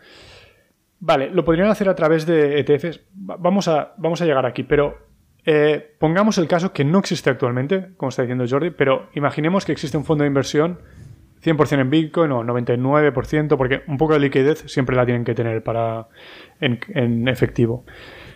Em, pongamos que, que en un caso ideal tuviera 100% en Bitcoin. Claro, estarías comprando Bitcoin, este fondo de inversión tendría todo, idealmente, respaldado en Bitcoin, tendría sus Bitcoin en, en un tercero que se los custodiaría en un cold wallet y todo esto. Y, y tendría las ventajas fiscales, como dice Jordi, que en España, y esto es una cosa positiva que tenemos en España, espero que no nos oigan los reguladores y que no lo quiten, porque es de las pocas cosas relacionadas con el ahorro que están bien en España comparado con otros países. En Suecia aquí no, esto no existe. Que eh, se puede traspasar de un fondo de inversión a otro fondo de inversión, siempre que cumplan ciertas características, sin pasar por Hacienda, con lo cual retrasas el pago de impuestos. Imaginemos que yo pues pongo, compro el equivalente a un Bitcoin en un fondo de estos, que como decimos no existen, pero en caso que existieran. Y ahora, pues que son 30.000 euros más o menos, y a lo mejor de aquí a 10 años se me ha tengo un millón de euros ahí, no lo sé, por, por decir alguna exageración. optimista, ¿no?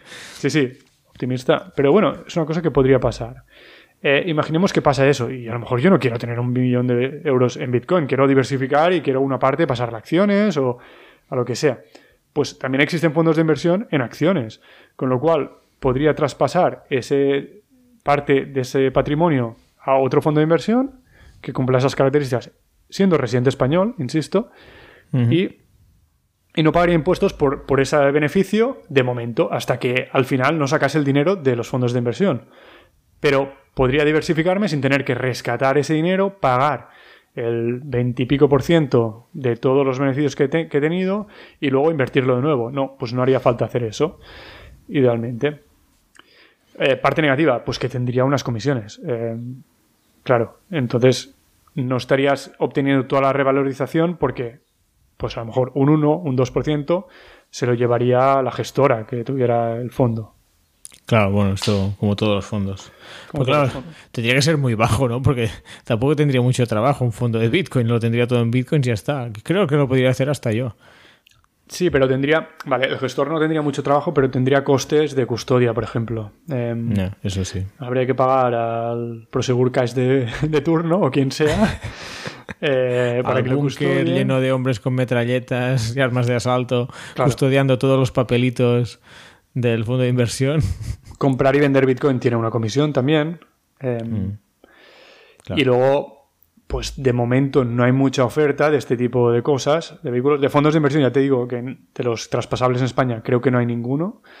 Eh, pero de otras alternativas que ahora veremos no hay tantos, con lo cual aún te cobran comisiones, pues no súper altas, pero no te cobran como hay algunos que puedes comprar índices, por ejemplo el SP o el SP500, ¿no? que representa las 500 mayores compañías en Estados Unidos, más o menos, y que hay algunos de algunas gestoras que a lo mejor estás pagando 0,2% al año o algo así.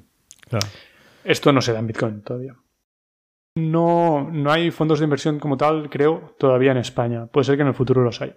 Lo que sí que hay son eh, lo que se suele llamar para acciones ETF, eh, que es Exchanged eh, Traded, Funds, o sea, como fondos intercambiables en un, en un exchange, en, ¿no? Exchange, el mismo exchange que hemos utilizado al principio del programa.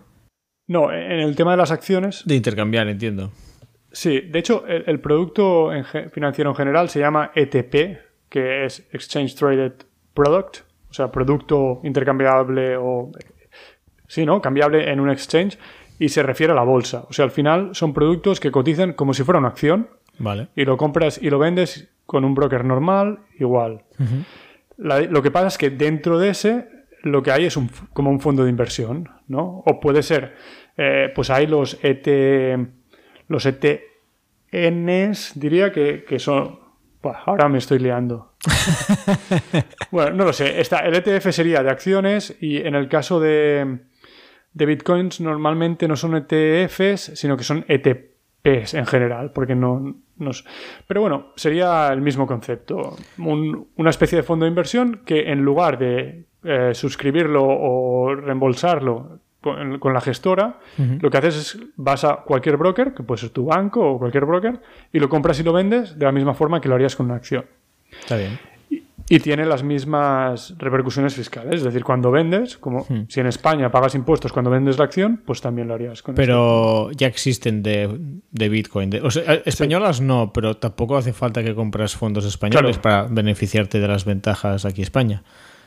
Bueno, en España para esto no hay ninguna ventaja todavía. Sí que Hubo un momento que querían aplicar, parecía que iban a aplicar las más ventajas fiscales que le aplican a los fondos también a los ETFs, pero al final eh, se resistieron, creo, los bancos o bueno, los que tenían intereses en eso, con lo cual no existen y por lo tanto no tienen ninguna ventaja en España. Pero bueno, los puedes comprar, la ventaja que tienes es que lo puedes comprar y vender como si fuera una acción desde tu broker español o donde sea.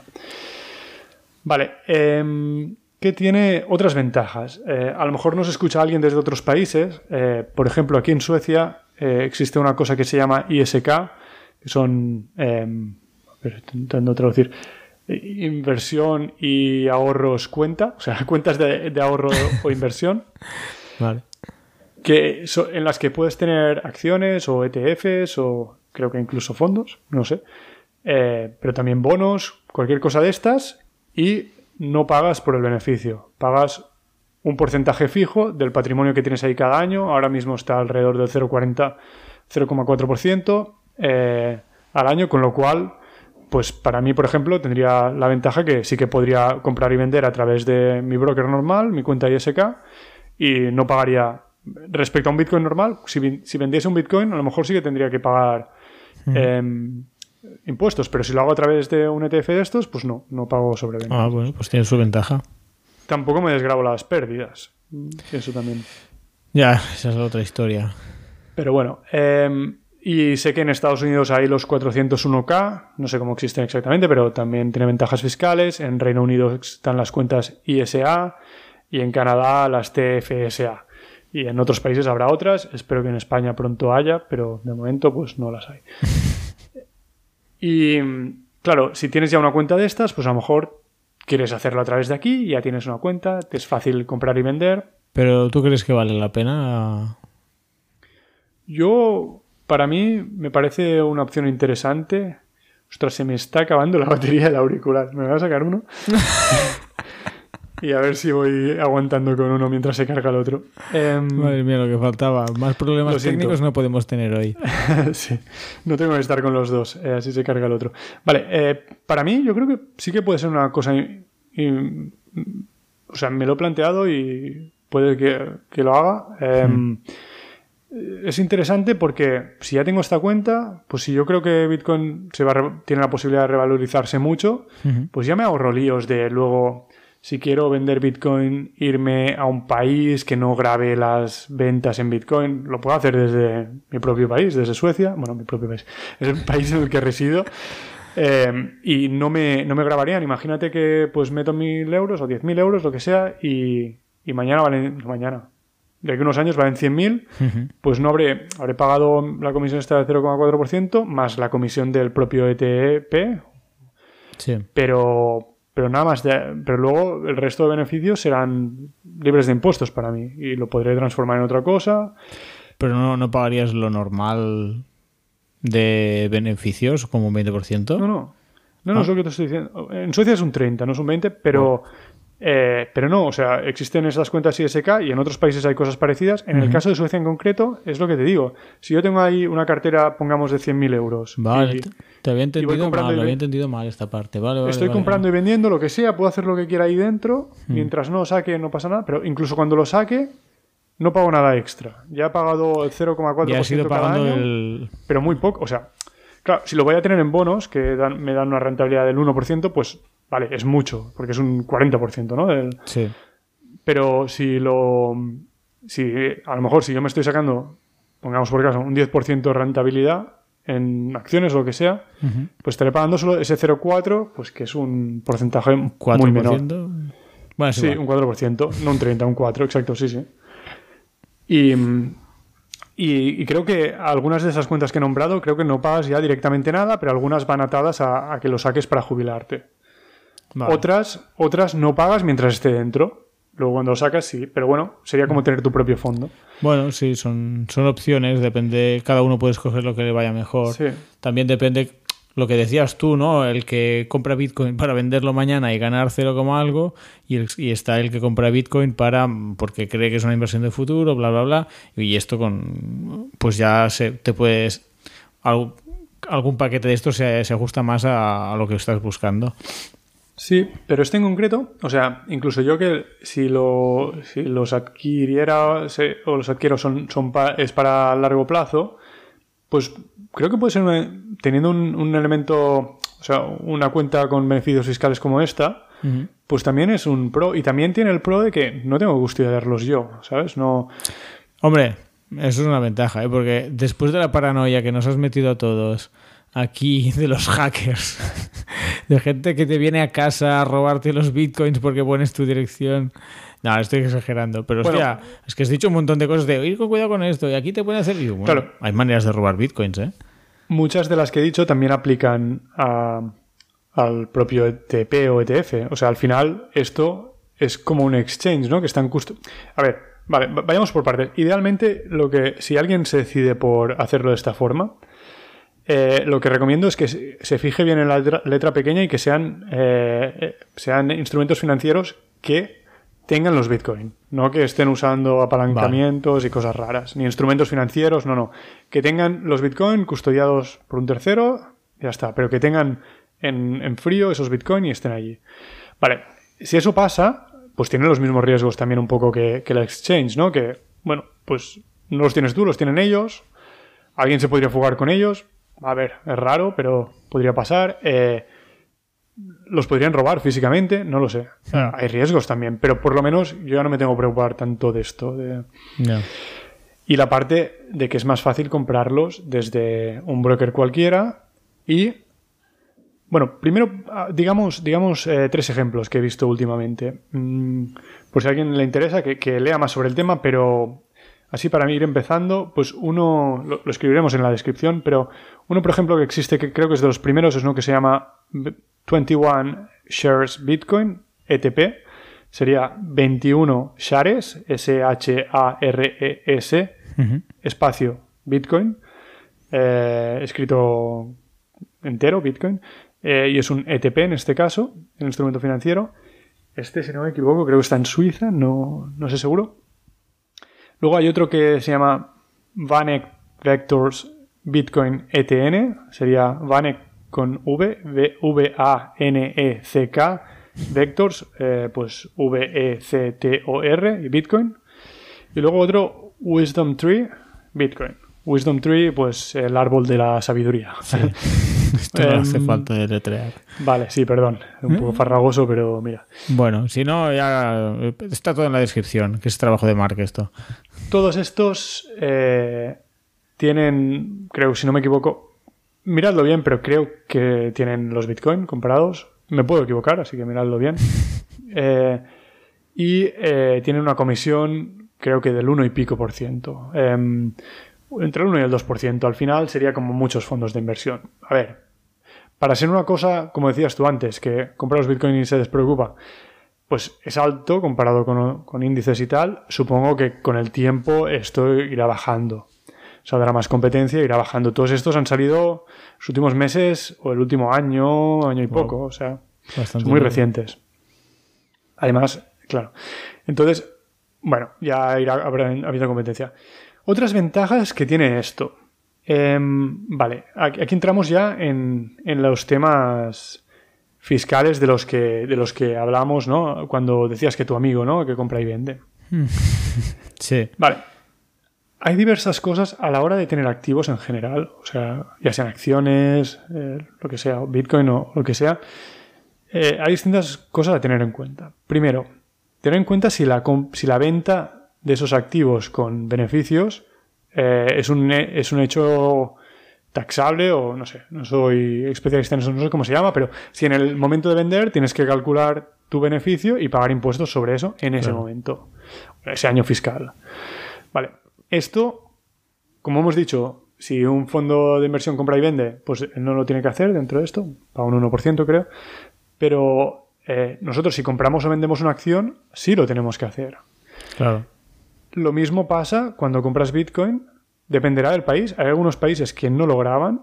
Algunos incluso que es un poco alegal y pasan de ello. Eh, tengo entendido que hasta el momento en Portugal, por ejemplo, no tú puedes vender tus Bitcoin y, y no pagas impuestos por ello. A no ser que te estés dedicando profesionalmente a asesorar sobre Bitcoin y cobres en Bitcoin, pues eso, claro, ese dinero es una actividad Forma parte de tu tienes- sueldo, ¿no? Quieres decir. Exacto. Pero por el hecho de comprar y mantener y luego vender Bitcoin, creo, y con, esto puede cambiar, así que consultad a un asesor fiscal, pero creo que en Portugal y en algún otro país no se paga de momento, pero en general en la mayoría de países sí, es como si compraras o vendieras una acción. Claro. Por lo tanto, tu amigo, eh, cuando compra y vende, luego tendrá que reportar cada operación Claro, al final de año.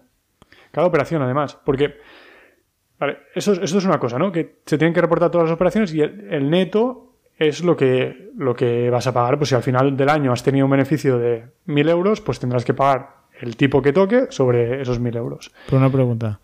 Eh, pero, ¿y es como una empresa que si tienes pérdidas te resta las ganancias? Por ejemplo, imagínate, bueno, lo típico, pues entre todas las operaciones sumadas ganas 1000, pero has tenido pérdidas por 500. ¿Pagas impuestos sobre 500? ¿La diferencia? Eh, en general, en la mayoría de países yo creo que sí. Eh, en España es así. Eh, comprobad, de nuevo, no somos asesores fiscales. Comprobad con un asesor fiscal, pero sí, sí, los impuestos en un mismo año fiscal se compensan unos con otros dentro de ganancias del capital. Es decir, eh, yo qué sé, he ganado 1.000 euros con Bitcoin, pero he perdido 500 euros con una acción que he comprado, pues pago solo sobre los 500 que he ganado. Vale. Lo que no sé, y creo que si has tenido pérdidas un año, puedes arrastrar estas pérdidas al año siguiente o no sé, consultar con un... Claro, esto una empresa sí, porque... No, no, y, un- y una persona. Y una persona es que no lo sé, claro. Pero bueno, Creo también, lo que creo que no se puede hacer es compensar. Si gano dinero con mi sueldo y pierdo dinero invirtiendo, compensar así. Eso, eso creo que no. Creo que tienen que ser ganancias del capital todo. vale, vale. Tiene, tiene sentido. Pero, pero de nuevo, comprobarlo con un asesor mejor. Eh, pero lo que sí que tienes que llevar tu, tu contabilidad sobre cada operación para luego justificar todo. Hmm. Eh, aquí vamos a la segunda parte. Si tú compras o vendes acciones con un broker español o que tenga oficina o licencia en España, ese broker eh, va a reportar direct- a informar directamente al regulador y Hacienda de eso. Y eso, que a lo mejor alguien lo ve como algo malo, también tiene una parte positiva que no tienes que estar tú mirando, vale, he comprado esto, he vendido esto, no, le pasa el informe entero y ya está. Y tú te despreocupas. Y te dice lo que tienes que pagar y punto. ¿Vale? Si el broker no es español, no está, o sea, si no lo tiene depositado en España, no tiene por qué ser el broker español, pero creo que tiene que estar depositado en España. Y de nuevo revisar esto porque me puedo equivocar. Em, no lo informa directamente y tienes que ser tú el que informe. Hay dos, lo tienes que hacer tanto en la declaración de la renta y luego tienes, tienes dos modelos, el, en España estoy hablando, pero mirarlo para cada país. En el, en el hay, un modelo que se hace, no sé, a final de cada año o principio del año siguiente, que se llama D6, que, en los que tienes que declarar todos los activos que tienes custodiados en el extranjero. Mm, vale. Ya sea, o sea, aunque no hayas vendido y comprado, eh, los tienes que declarar. Y además en España hay otro súper irregular, que, que, es el 720, en el que tienes que informar si tienes más de 50.000 euros o algo valorado en más de 50.000 euros en extranjero, tienes que informar. Esto no supone ningún impuesto, porque si tú no compras o vendes, tú tienes ahí, incluso es totalmente legal, tú puedes tener una cuenta en cualquier país, no pasa nada. Pero tienes que informar y si no lo haces, si tienes más de 50.000 euros, si no lo haces te expones a multas brutales. Es decir, hay casos de multas de mucho más de lo que tenías en extranjero. Porque además no es, que tú hayas defraudado nada, no, no, simplemente no tienes que pagar impuestos. Es que es por el Estado quiere, que, estar bien, bien informado. Esto la Unión Europea eh, ha dicho ya varias veces que no se puede aplicar, que es una burrada y que además que es que es totalmente legal tener cosas en el extranjero. Sobre todo dentro de la Unión Europea es que hay total libre circulación de, de bienes y capitales. Y ha instado a España que lo retire. Pero eh, de momento España pues no lo hace y hace varios años que esto pasa y no, no lo hace. Si lo haces con una de estas, con PayPal, no sé, ah, no quiero hablar directamente, pero creo que por ejemplo Revolut debe también estar conectado en España, pero seguro que hay algún banco español incluso que, que lo hace, o incluso un broker tipo pues de Giro, eh, es holandés, pero tiene sede en distintos sitios de, de Europa, así que informará a Hacienda, pues si compras o vendes ya sea estos falsos Bitcoin de tu cuenta esta que no puedes reenviarlos a alguien en forma de Bitcoin, pero que estás expuesto a Bitcoin, o si compras un ETF o un ETP de estos, o en su caso, si llegase a existir un fondo, pues ya se encargarán ellos de informar a Hacienda y tú te despreocupas. Claro, es que me da un poco la sensación que han salido muchas webs de comprar y vender criptomonedas pero que no, no te asesoraban de ninguna manera y te, te, daban medio a entender que no hacía falta eso. Y yo, mucho, mucha gente, bueno, mucha gente, algunas personas que he conocido que sé que utilizan estas aplicaciones no declaran nada. O sea, nada, esto no hace falta. Digo, hombre, no hace falta. Hasta que te pillen no hará, no hará falta.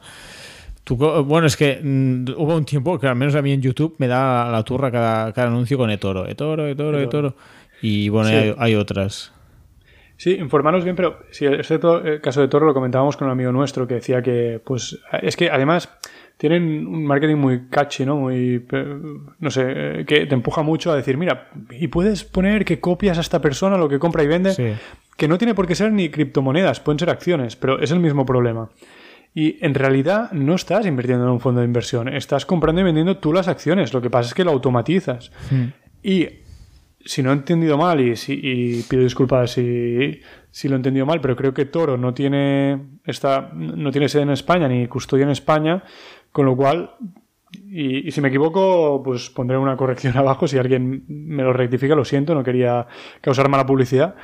Em, pero no sé si Toro, pero hay algunas de estas aplicaciones que no tienen depositado en España, con lo cual no informan directamente a España. O tienes que hacerlo tú te dan la responsabilidad tú, a ti y por lo tanto tendrías que cada año decir, primero, en la declaración de la renta, pagar por la diferencia y luego eh, hacer este D6, que nunca lo he tenido que hacer porque pues, vivo fuera de España, pero em, que si no tengo mal entendido tienes que poner todas las operaciones.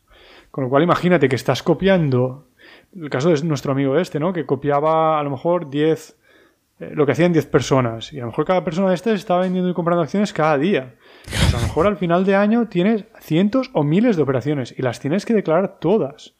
No, no, Una a esto, una. Es, esto es imposible, es que es inviable. Es una locura. A ver, Eh, cuentas con que, bueno, como no es mucho dinero, no, no me van a perseguir a mí. Claro, es que si te están diciendo, mira, es muy fácil porque le das copiar a este, no necesito tiempo, ¿no? Te sale un actor diciendo, mira, estoy haciendo la colada y mientras tanto. no vamos a decir nombres para que no relacionen con el producto concreto, pero. eh, es súper fácil. Y luego te dicen, pero. Los miles de operaciones que tienes los tienes que declarar a tu. Pues entonces nadie, nadie lo usaría, ¿no? No, pero es que me, me suena que, bueno, que este amigo no, nos, nos pasaba fotos de los foros, como gente preguntando, oye, ¿esto hay que declararlo? No, no, no hace falta, uno decía, y el otro, ¿cómo que no hace falta? Pero si te fijas, nunca, nunca se mojan mucho. Ya. Es que siempre es como ambiguo, eh, la gente no lo tiene claro y bueno, y va, va saliéndose un poco... Claro. Hmm. Por ejemplo, por lo que tengo entendido, y también me puedo equivocar, ¿no? Pero, por ejemplo, yo, yo el, el broker que utilizo es de Giro. Yo lo utilizo desde Suecia, ¿no? Y, y ya te digo que es este tipo de cuenta específica, ¿no? Pero creo que también tiene, eh, para los usuarios españoles, pues está registrado también en España, aunque sea holandesa. Bueno, ahora es Flatex de Giro, ahora creo que es medio alemana, medio... eh, Flatex es alemana, así que no sé cómo ha quedado, pero eh, el caso es que creo, si no me equivoco, que ellos sí que informan ya directamente a, a- Hacienda. Y, luego está Interactive Brokers, que es para gente como nosotros, es el mejor, creo que el mejor broker que puedes tener, todo muy fácil, comisiones muy bajas, lo que sea. Al principio tiene un poco de aprendizaje, pero luego va perfecto. Pero es con sede en Estados Unidos y en ese sí que tienes que declarar tu, las cosas. Y los dos son igual de legales, ¿eh? todo, todo es legal. Y cuando hablamos de estas aplicaciones tan eh, que te lo ponen tan fácil, también son totalmente legales. Lo que pasa es que tienes que declararlo y es tu responsabilidad hacerlo. Sí, y, no es- y, y la gente no es que no lo quiera declarar por ahorrarse el dinero, es que es un, es un trabajo, y, o sea, es un palo increíble, Sí, claro. porque claro. no está automatizado de ninguna manera. Oye, si, si la aplicación que sea te enviara, oye, mira, esto es lo que tienes que declarar, pero por lo que sabemos, no, no, no es el caso. Pero bueno, después de haber metido la, castaña esta aquí. Sí, exacto. Y, y- no lo sé seguro, pero al final entiendo que si tienes Bitcoin comprados en un exchange con sede en otro país, que no los custodia en España, pues probablemente tampoco esté enviando esta información de la forma que necesita Hacienda para incluirlo en tu declaración. Con lo cual, primero que si está fuera, custodiado fuera, tendrás que declararlo si tienes más de 50.000 euros en el 720. Informativamente, aunque no vendas. Y si tienes menos, si no vendes, pues creo que no, ¿no? Creo que en el D6, no me hagáis mucho caso, pero creo que en el D6 son las operaciones lo que, lo que pones, no lo sé. No lo sé. Pero, vaya, aunque compres y mantengas y tal, y no tengas que pagar impuestos, pues, no sé, está fuera, tendrás que informar si es más de cierto valor. Es un poco lío. Por, por lo tanto, yo me estaba planteando, ostras, a lo mejor, y vale, no es ideal, no son tus Bitcoin, de hecho, no tienes ni Bitcoin, eso para gastarlo no podrás ir con tu ETF a comprarte un coche, No. tendrás que liquidarlo y pagar por ello, pero bueno, estás expuesto.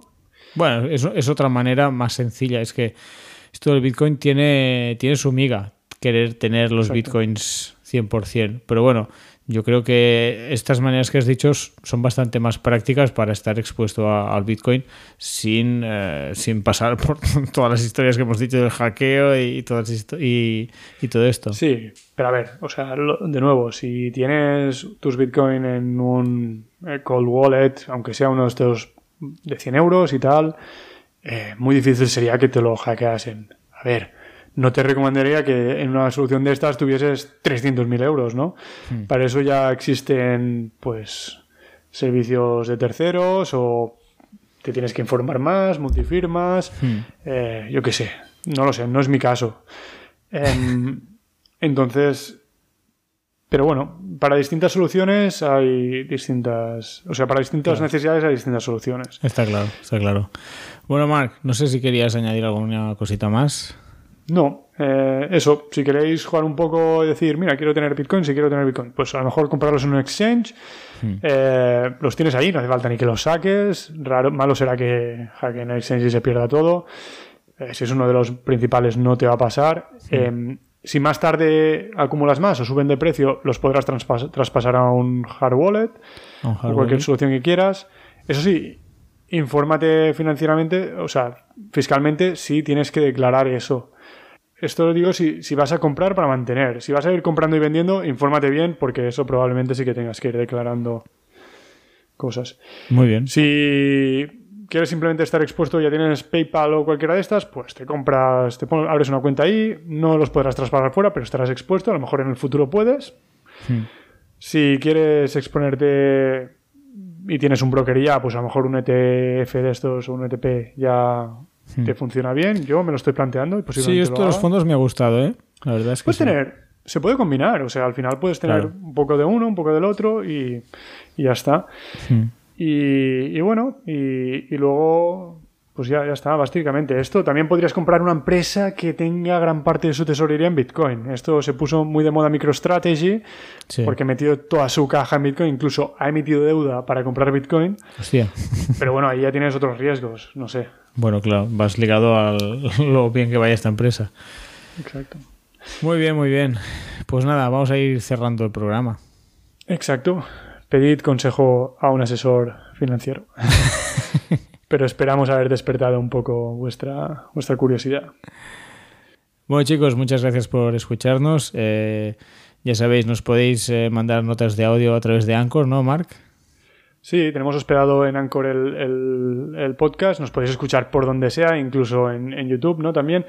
Pero en la descripción, si nos escucháis por podcast donde sea, veréis que hay un enlace abajo para mandarnos notas de voz. Desde donde sea, ¿eh? Aunque estéis en Evox o donde sea. O en el baño, po- podéis enviar notas de audio también.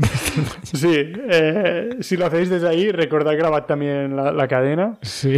Y que también tiene su gracia. Tela. Bueno, Marc, un placer como siempre saber un poquito más sobre algún tema, ¿eh? Muchas gracias. Gracias a ti, nos vemos en la próxima. Un abrazo. Gracias por escucharnos. Si te ha gustado el podcast, te agradeceríamos que le dieses al corazoncito en Google Podcast o iVoox, like en YouTube o 5 estrellas en Apple Podcast. Así nos ayudarás a tener más visibilidad y seguir con este proyecto. Ahora puedes dejarnos mensajes de voz a través del link de Anchor que encontrarás al final de la descripción.